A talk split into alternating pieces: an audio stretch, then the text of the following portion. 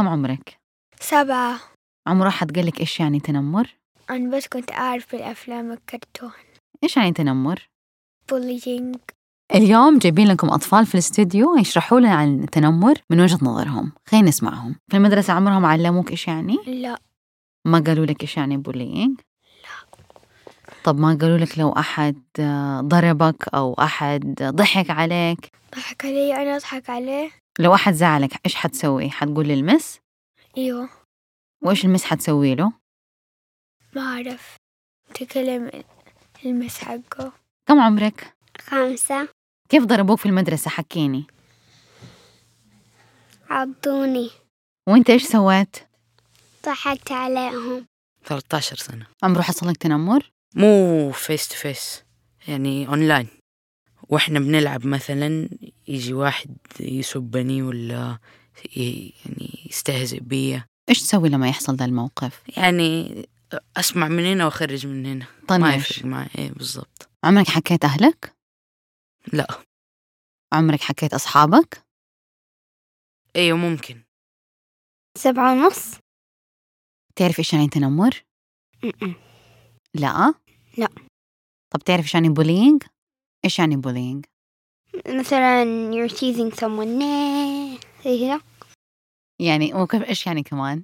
يعني نكون يعني ما إحنا لطيفين للناس زي كده كل أحد فينا كان يوم ضحية للعنصرية والتنمر واضطر يتعامل مع أشخاص مؤذيين ويتعامل مع تبعات الأمور لوحده اليوم حنناقش في الحلقة العنصرية والتنمر وكيف التبعات النفسية اللي تحصل لهذا الشخص ونفهم إيش الحلول والخطوات العملية للتخلص من هذه المشكلة أهلا وسهلا فيكم. معاكم سلمى المفتي معالجة نفسية لمركز آت للاستشارات النفسية.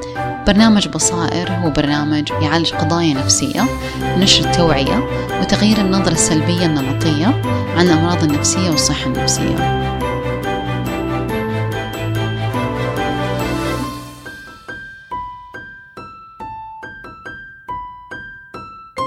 العنصرية مشكلة موجودة في كل المجتمعات ولو كانت حتى بدرجات متفاوتة. كل عنصرية تضمن حكم سلبي مسبق على مجموعة كبيرة من البشر وكأنهم انخلقوا بهذه الصفة وما يقدروا يخرجوا منها. مثلا كل اللي لونهم أسود متخلفين أو أغبياء أو مثلا الجنسية الفلانية كلهم مجرمين. رغم أنه مستحيل ملايين الرجال والنساء على تنوعهم يكونوا كلهم مجرمين ومستحيل حتى إحصائيا.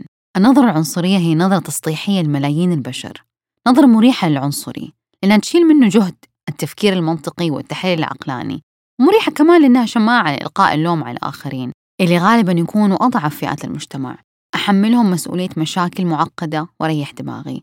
خلينا نسمع رأي آلاء طحلاوي ماجستير علم جرائم وتحقيق. الناس غالبا لما تحكم على شخص تحكم على هي الظاهر إيش بتشوفه بس هي ما هي عارفة التفاصيل الصغيرة الموجودة خلف هذا التصرف اللي تصرفه الشخص. زي مثلا في الأحياء, العشوائية دائما الناس تفترض إنه إذا أنا رحت لهذا الحي أنا غالبا قد أتعرض للسرقة آه، غالبا قد يعني أتعرض لجريمة معينة لكن إحنا ما نقدر نحكم ونقول إنه ال- ال- الجرائم بتحصل في هذه الأحياء بسبب إنه مثلا هذا الحي يسكنوه مجموعة من الناس مثلا ينتموا لعرق معين أو ينتموا لطبقة يعني آه، اجتماعية معينة. لا لأنه في ظروف تانية قد يمروا بي قد مروا بيها الناس اللي عايشين هناك تحكم آه، طريقة تصرفهم.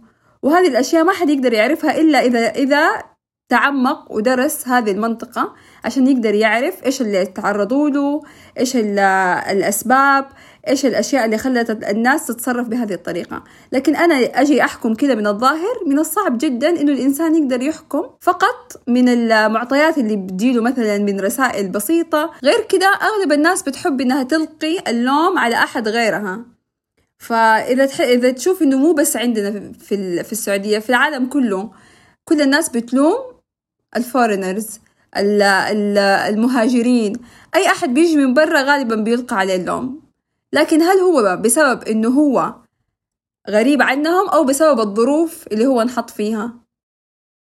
طبعا الإعلام واحد من الأشياء اللي ممكن يعزز الصورة النمطية. والدراسات تقول إنه في انحيازات في تصوير الأقليات في كل وسيلة من الإعلام. منها مثلا إننا ما نظهر الطرف الآخر أصلا. نهمشه ما نسمع صوته حتى ما نستضيفه ولا نعمل لقاء معه. في العالم العربي عندنا نصيبا من ظاهرة العنصرية بدو حضر مقيم مواطن ابن مدينة ابن ريف. أنت إيش أصلك؟ طرش بحر. أو أنت ما تتكلم زينا إلى آخره. لكن إيش الأسباب النفسية للعنصرية؟ الكراهية الشديدة ضد الآخر كثير من الأحيان تنبع بكل بساطة من الشعور بالخوف. آليات البقاء البدائية اللي عندنا وغريزتنا لتفادي الخطر تبرز في شكل الخوف من أي شيء مختلف فأحيانا هذا يظهر بشكل مضر اللي هو العنصرية. العنصري على حسب رأي بعض علماء النفس يخلق تصورات سلبية مبالغ فيها حول الشخص الآخر لتبرير أفعاله وتأمين نفسه. فأصير أنا أسقط كل مخاوفي على غيري. إيش أهم النصائح اللي ممكن أقدمها للشخص اللي يمارس العنصرية؟ أحتاج أسأل نفسي من الأسهل أصدق المغالطات والنظرة السلبية عن الآخرين عن إني ممكن أفكر أو أتفهم الطرف الآخر وأحط نفسي مكانه. ده النوع من الأسئلة جدا مهم لأنه يرجعنا لنقطة الصفر نقطة التعلم وبذور الفكرة ومنبعها. أغلبنا ينشرب هذه الأفكار من الطفولة. خلينا نسمع تجربة واحد من عملائي عن العنصرية والتنمر. آه بدأت تجربتي مع التنمر من أيام ما أنا كنت آه في المتوسطة. آه أنا صح من يعني من قبيلة معروفة في في في المملكة العربية السعودية. ولكن جدتي من أصول غير سعودية من البلدان اللي بشرتهم بيضة. فهذا طبعا أثر علي من ناحية أن أنا برضو من أصحاب البشرة البيضاء وشكلي غير سعودي. فكانوا زملائي يتنمروا علي ويتريقوا علي بأنك أنت غير سعودي ويبدأوا يسموني أسماء آه يسموني بأسماء آه يعني مزعجة شوية. لما أنا أكون في البيت متخيل بكون في هم وحزن إنه تاني يوم زملائي حيبدأوا يتريقوا علي ويبدأوا للأسف كان يعني التريقة كانت شديدة من ناحية إنه آه الفصل كله يبدأ بصوت عالي ينادوني بهذه الأسماء آه أو كمان آه، حتى صاروا يألفوا علي أشعار. فهذا من جد يعني خلاني في في في باكتئاب شديد وقلق آه آخذ علاجات. وأثر على حياتي يعني أثر حياتي مع في عملي مع أهلي.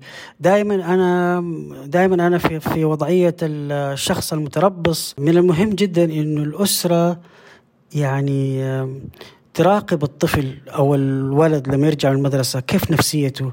هل هو مبسوط؟ هل هو متضايق؟ يبداوا يفتحوا معاه كلام أسئلة إيش إيش سويت اليوم في المدرسة؟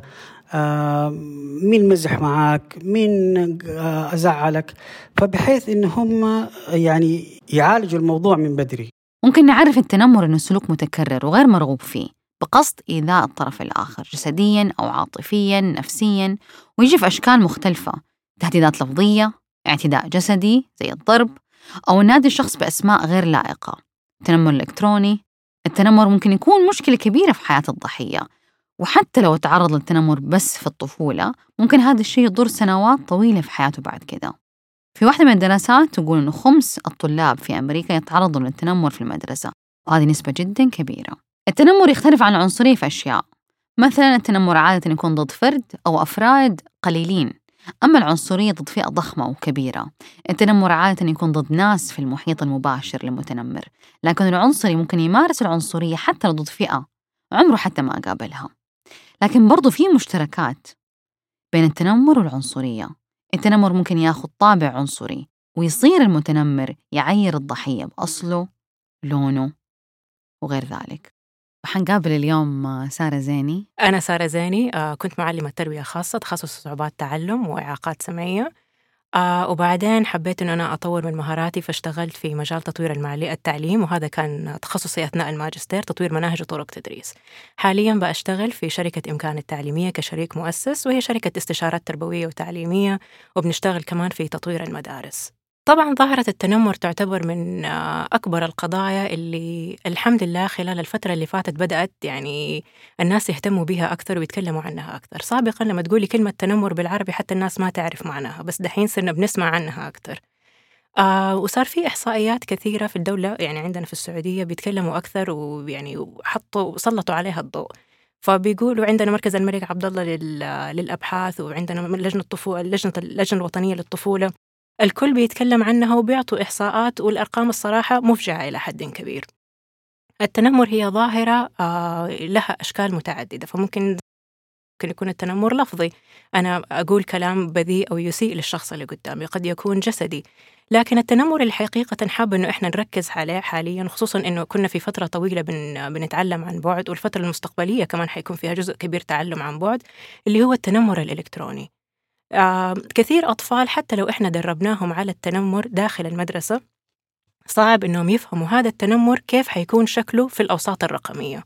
يعني مثلا أنا يتهيأ لي إنه أو أتخيل إنه مثلا أنا زميلي اللي قدامي عيب أضربه لكن قد يكون إنه في الشات روم اللي ما حد شايف فيها قد أقول له أو أقول له كلام ما أسترجي إنه أنا أقوله وجها لوجه. فلازم هذه مهارة إحنا نعلمها للطلاب. التنمر الإلكتروني آه عبارة عن واقعة الكل حيواجهها سواء أنت كنتي طرف فيها يا يتنمروا عليكي يا أنت متنمرة أو حتشوفي هذا التنمر. عندنا مؤسسات كثيرة اشتغلت الحمد لله وبدأت تسلط الضوء على هذه المشاكل آه والأرقام مختلفة لكن أنا أشوف إنها كلها مفزعة.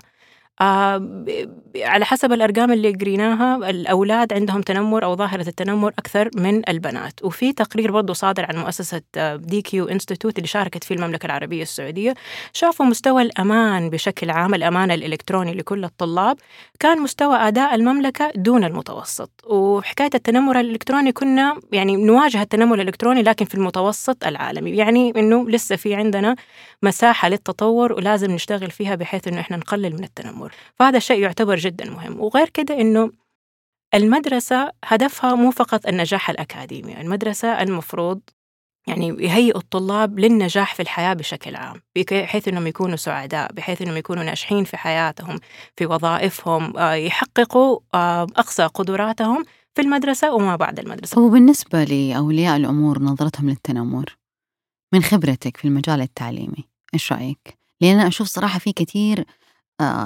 تبسيط للمشكلة. يعني يا تجي أم طول تشتكي تشتكي للمدرسة يا تيجي أم تماما يعني مرة الموضوع شايفاه مرة بسيط وكلنا انضربنا قبل كده وكلنا تسبينا قبل كده وإيش المشكلة؟ فما عمري صراحة لقيت ناس في الوسط إنهم شايفين لا هو موضوع مرة مهم والأفضل إنه إحنا نتدخل. صحيح آه يعني ردود أفعال أولياء الأمور تتفاوت على حسب هم طبيعتهم على حسب تجربتهم في المدارس كمان. آه في أولياء أمور من مدرسة اللي ضربك أضربه اللي شتمك أشتمه. آه وفي أولياء أمور من من يعني اللي ما يبوا يعملوا مشاكل يبوا ولدهم مسالم فيتجاوزوا عن حقوقه في المدرسة إذا كان تم التنمر عليه. آه في حتى في المقابل المدارس آه لها أدوار مختلفة بحيث إنها المدارس لازم تصمم حلول مختلفة بحيث إنها تقدر توعي أولياء الأمور بغض النظر عن توجههم في محاربة التنمر. يعني مثلا آه في مدارس كثيرة والحمد لله بدأت يعني موجودة في السعودية عندنا بيعملوا تثقيف لأولياء الأمور مو على التنمر بحد ذاته عن أوجه عديدة تتعلق بالذكاء العاطفي في التعامل مع المشاعر في إدارة الذات في فهم الذات والتعامل مع الغير. فالمدارس ممكن يدربوا أولياء الأمور هذا أولاً. الشيء الثاني إنه المدرسة كلها تكون على نفس الصفحة. يعني مثلا ما يكون في فصل الطلاب عارفين إنه هم هنا التنمر غير مقبول. فصل تاني يعرفوا إنه المدرس أو المدرسة هنا ممكن تمشي حالات تنمر. الإدارة تكون مسؤولة عن هذا الشيء في مدارس بتطور يسموها سياسات منع التنمر أو zero tolerance إنه ما حنستحمل التنمر أبدا. آه، فيطوروا هذه السياسات لكن الأفضل من تطوير السياسات اللي هو يعني أو الشيء الداعم لتطبيق السياسات اللي هو تطوير البرامج التدريبية اللي تخلي كل المدرسة من أقول لهم دائما من الحارس إلى أكبر مديرة الكل يكون على نفس الصفحة في توجههم في آه، إدارة السلوك في هذه المدرسة. أظن أنت من كلامك التدخل المبكر في النظام التعليمي مرة أفضل ونتائجه أحسن عشان نقدر إحنا نجتاز يعني نتائج أفضل. ما نسيبه لين مثلا نكون في المتوسط ولا الثانوي نقول تعالي أحكيك على التنمر. طب أنا شخصيتي انصقلت قيدها وخلصت وصرت أشوفه ما هو شيء مرة مهم. وكمان يعني الدراسات تقول غالبا لما أنا أحد يتنمر علي أنا أعتقد حتنمر على أحد تاني لأن هي طريقة إسقاط. فلو مو تدخل حصل من بدري في النظام التعليمي أو أولياء الأمور إحنا ما حنقدر نوصل لمرحلة إيجابية أو مرحلة نفسية صحية لهذا الطفل. صحيح أتفق معك وواحدة من الأسس أيضا غير تدريب المدربين تدريب المعلمين وتدريب القادة وتدريب أولياء الأمور نفس المنهج حقنا آه، يعني لازم يعني يدعم التسامح وتقبل الغير. يعني في في المناهج اللي برا أو يعني دائما بيتكلم عن intercultural dialogue ولا intercultural ولا multiculturalism في diversity. تعدد الثقافات. ف. إذا الواحد أت يعني أتعود وتربى وشاف إنه هو يحترم وشاف حقيقي عاش في المدرسة احترام الثقافات المختلفة حيصير صعب إنه لو طالب جنسيته مختلفة أنا ما أعزمه بيتي أنا ما أتكلم معه ما أحطه في الشات جروب حقنا اللي محطوط على whatever platform. فهذه كلها أشياء بتدعم. يعني حتى في المدرسة لما يشوفوا إنه والله الطالب السعودي بيتعامل على نفس مستوى الأهمية أو بنفس القدر زي الطالب الغير سعودي. آه ما في أي تفضيل أو ما في أي أي اختلافات بينهم. فهذه أنت كده آه لا إراديا بتقتلي كل آه أوجه التنمر وشايفين إنه شيء طبيعي إنه إحنا نكون مختلفين وشيء طبيعي إنه كلنا نكون متعايشين مع بعض. يعني إحنا كلنا سعوديين وممكن نعاير بعض بالدرجات حقتنا. آه انت ما انت زيت ما تكلمي زي أنا أول ما نقلت على جدة. كانت لهجتي نجدية لأنه كنت عايشة في الرياض. كمية التنمر اللي أخذتها عشان مثلا كنت أقول كلمات مختلفة مثلا ما كنت أقول طرحة كنت أقول مسفع إيه. ما أعرف وكنت مرة صغيرة فما كان عندي يعني ما كنت أفهم اللي بيضحكوا علي إيش الفكرة ما أعرف حتى كان ممكن المدرسات يتريقوا على علي. إنه هي ليه بتقول دي الكلمة فإذا حتى هو الشخص الكبير الواعي هو ما هو مرة متقبلني. صحيح. وكثير من العيادة الأشياء اللي أنا بشوفها لما يجوني مثلا أنا تخصصي علاج نفسي كبار يجيني واحد عمره ممكن 40 سنة يحكي على قصص تنمر مرعبة. قاعد تكلمي على ضرب قاعد تكلمي على تمييز. أم بحكم خبرتك هل عندنا تنمر من المدرسين على الطلاب؟ آه يعني أنا حأجاوبك بناء على خبرتي الشخصية آه الحمد لله كثير معلمين بنشوفهم بيدعموا الطلاب بغض النظر عن جنسياتهم بغض النظر عن أدائهم الأكاديمي ولكن لا يمنع وجود بعض يعني بعض التفرقة. يعني المعلم لازم يكون على قدر كبير من الوعي لتصرفاته. المعلم ممكن ما يكون واعي إنه هو ترى بيعمل بيعامل الطلاب بناء على يعني آه، قناعاته الشخصية إنه مثلا إنه السعودي أفضل من غير السعودي. فبالتالي ممكن يخلي الطلاب السعوديين يجاوبوا أكثر من الطلاب الغير سعوديين مثلا. فلازم ال- المعلم لو سألتيه حيقول لك لا أنا طبعا ضد التنمر أو ضد العنصرية لكن هو ما يكون على وعي بأفكاره ومعتقداته اللي بتأثر على تصرفاته داخل الفصل. أنا صراحة في العيادة من القصص اللي بتجيني يمكن أنا كمان أشوف شوية أشياء إكستريم تعتبر لكن من تصرفات المدرسين أنا مرة استغربت. يعني أنا ما شاهدتها للأمانة شخصيا بس لما كانوا يجوني في العيادة أنت قاعد تكلمي على ضرب على سب آه، تعنيف تهميش آه، من مدرسين باستخدام سلطة على أطفال أنت أعمارهم سبع سنوات لا حول لهم ولا قوة. إيوه اللي هو مو بيده. مم. والم- والمشكلة اللي أسوأ من كده انه يجوا الأهل طبعا يمكن هذا كان زمان الآن مرة تغير الوضع. ويجوا الأهل مثلا لما الولد يشتكيهم لا الأهل يجوا يعني أسوأ. لا عادي حلالك لطشوا ما يهمك جبنا لكم هو أنتوا تصرفوا فيه. صعب تنصح الطلاب بمحاربة التنم- التنمر أو ما يشاركوا في التنمر إنه هو واقع يعيشوه. آه وبرضه غير المدرسين يعني دائما أنا أنصح أولياء الأمور وحتى ال- المعلمين في التدريب ما نحارب التنمر بالتنمر. يعني إذا عندنا واقع التنمر مو معناته الطالب حتى المتنمر أقعد أنا أتنمر عليه. فيعني لازم الواحد يعني ي- يداري الموضوع باحترافية يتعامل معه باحترافية كبيرة بحيث إنه ما يعزز الت... ما يعزز التصرف السلبي وفي نفس الوقت ما يكسر يعني من قيمة وشخصية الطالب وإن كان هو متنمر. قولي لي سارة عن التنمر الرقمي كملي لي. طيب آه التنمر الرقمي هو إحدى المهارات وإدارة التنمر الرقمي هذه إحدى مهارات الذكاء الرقمي. الذكاء الرقمي يشتمل على عدد كبير من المهارات كلها تدعم إيجاد بيئة آمنة للطلاب.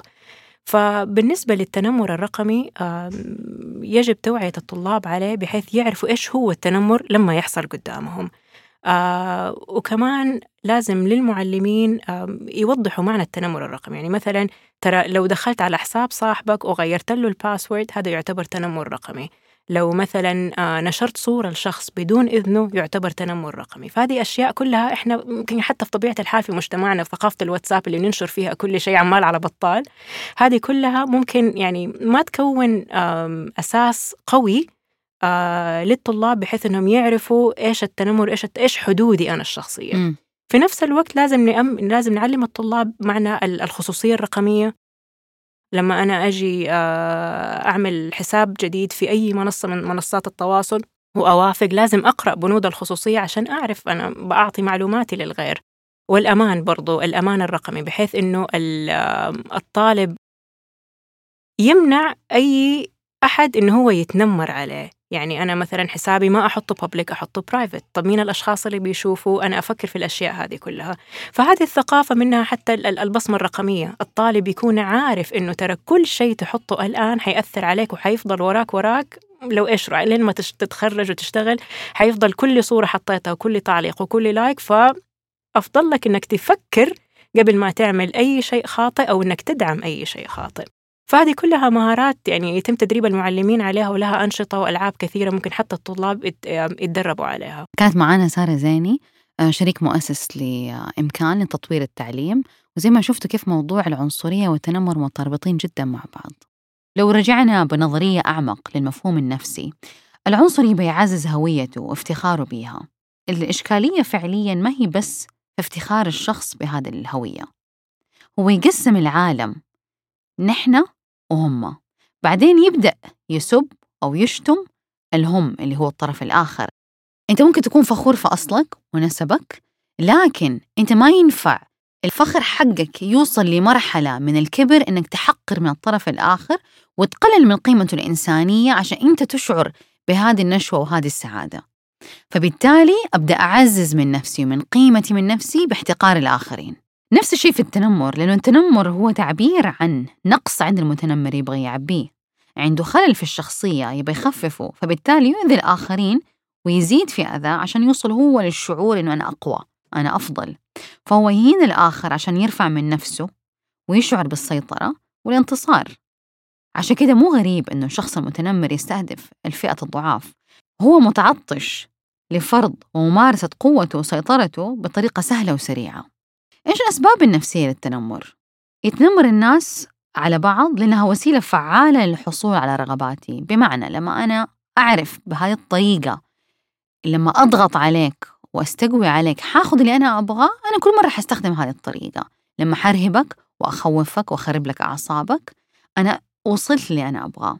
فبالتالي الشخص المتنمر يفتقر المهارات الاجتماعية وللوصول للأشياء اللي يبغاها بطريقة طبيعية جدا. التنمر كمان هو الطريقة لترسيخ الهيمنة والسيطرة الاجتماعية اللي يشعر فيها الشخص بالقوة.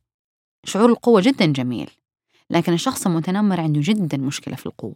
إحنا بشكل عام ننفر من شعور الضعف وما نبغى نكون ضعفاء لكن المتنمر ما بيستخدم أسلوب القوة بطريقة حكيمة أو إيجابية بيستخدمها بطريقة فعليا ضعيفة وسيئة. وكثير أطفال يمارسوا التنمر اللي مورس عليهم في البيت. من قبل الوالدين. فيقوم الطفل ويطلع كل حرته بغيره فأسقط أنا سيطرتي وهيمنتي على أشخاص آخرين أضعف مني. فمو بس مفهوم التنمر ترى يكون بس في المدرسة ترى مفهوم التنمر برضو يحصل في البيت ويحصل خارج البيت. معانا ريما سلم أخصائية نفسية للأطفال. الطفل اللي يتعرض للتنمر آه، أول شيء لازم نحسسه بالأمان ونذكره بأنه أي شيء حصل له من المتنمرين. هذا ما هو ذنبه لأنه هو هو الضحية هنا.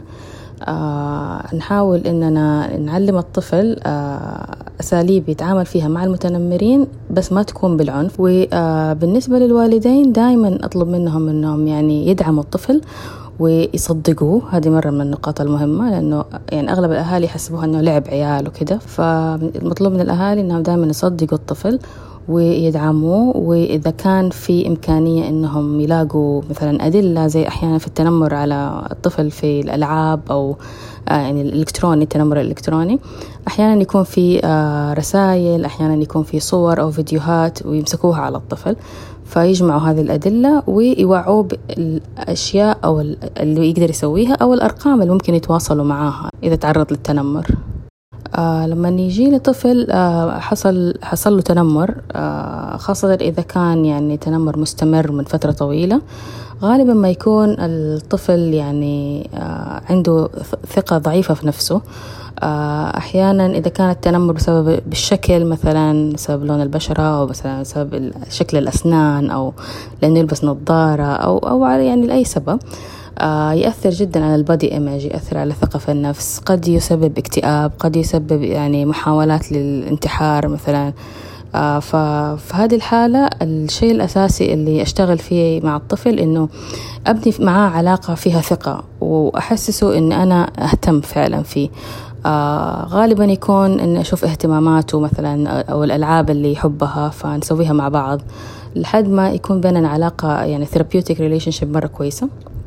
بعدين أبدأ أشتغل على الأشياء اللي مؤثرة جدا عليه. فإذا كان suicidal أو عنده محاولات انتحار فإحنا نشتغل على هذا الموضوع. إذا كان آه، المشكلة فيها اكتئاب فإحنا نشتغل على ال emotion regulation أو مهارة تنظيم وإدارة المشاعر. آه، طبعا بعد استشارة طبيب نفسي في حالة إنه الطفل ما يحتاج أدوية. آه، فنشتغل على هذه المهارات نعلم الطفل كيف يتعامل مع مشاعره بطريقة صحية. وبعدها نشتغل على مهارات الثقة في النفس وكيف الطفل يصير assertive أو عنده صرامة يعرف يتصرف مع الشخص اللي قدامه بدون ما يكون عنيف وبدون ما يكون ضعيف. بالنسبة لضحايا العنصرية والتنمر أنا كمعالجة نفسية أنصح عملائي لا تخلي الموقف يعدي. لو أنت ما تقدر تواجهه بنفسك وما تقدر تعبر عنه تقدر توثقه اكتبه دونه عشان لما يحصل هذا الموقف تتواجه يوم من الأيام مهم إن يكون عندك الأجندة اللي تدل هذه الأشياء كلها. مو لما يجي يسألوه يقول آه والله ما أتذكر متى حصل أنا ما أعرف. فبالتالي يحصل موقفك مرة ضعيف وتكره نفسك أكثر وتشعر بالضعف زيادة. لأنه دائما بشكل عام الشخص المتنمر عنده سلطة في أغلب الأحيان أعلى ثقة أعلى فبالتالي يستخدم أسلوب الانتميديشن عشان يخوف الشخص. فمهم إنك أنت تكون عندك الثقة بالتوثيق من الأشياء الموجودة عندك. أغلب الأشخاص لما يتعرضوا لتنمر يشعروا إنه إحنا غلطانين إحنا مو صح. ترى إحنا كان يمكن يتهيأ لنا الموقف ده اللي حصل. التوثيق يخليك تشعر إنه أنا عندي سيطرة على الموضوع هو فعليا حصل.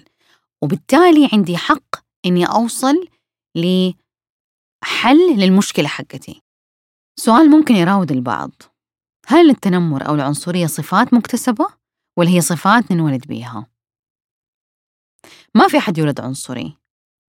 ما في جين إلى الآن يقول في استعدادات للفرد الكراهية أو التعصب. هذه المواقف والسلوكيات يتعلمها الفرد أو الطفل من الغير أو سمعها وشافها في حياته. فهي فعليا سلوكيات مكتسبة.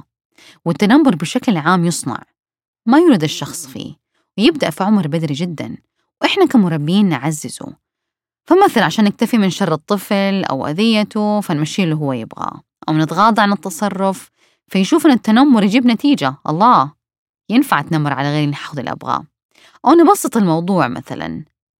فمثلا نقول عادي ما صار شيء يا ما ضربنا وضربنا فبالتالي نفقد لغة الوصل بينه وبين الطفل.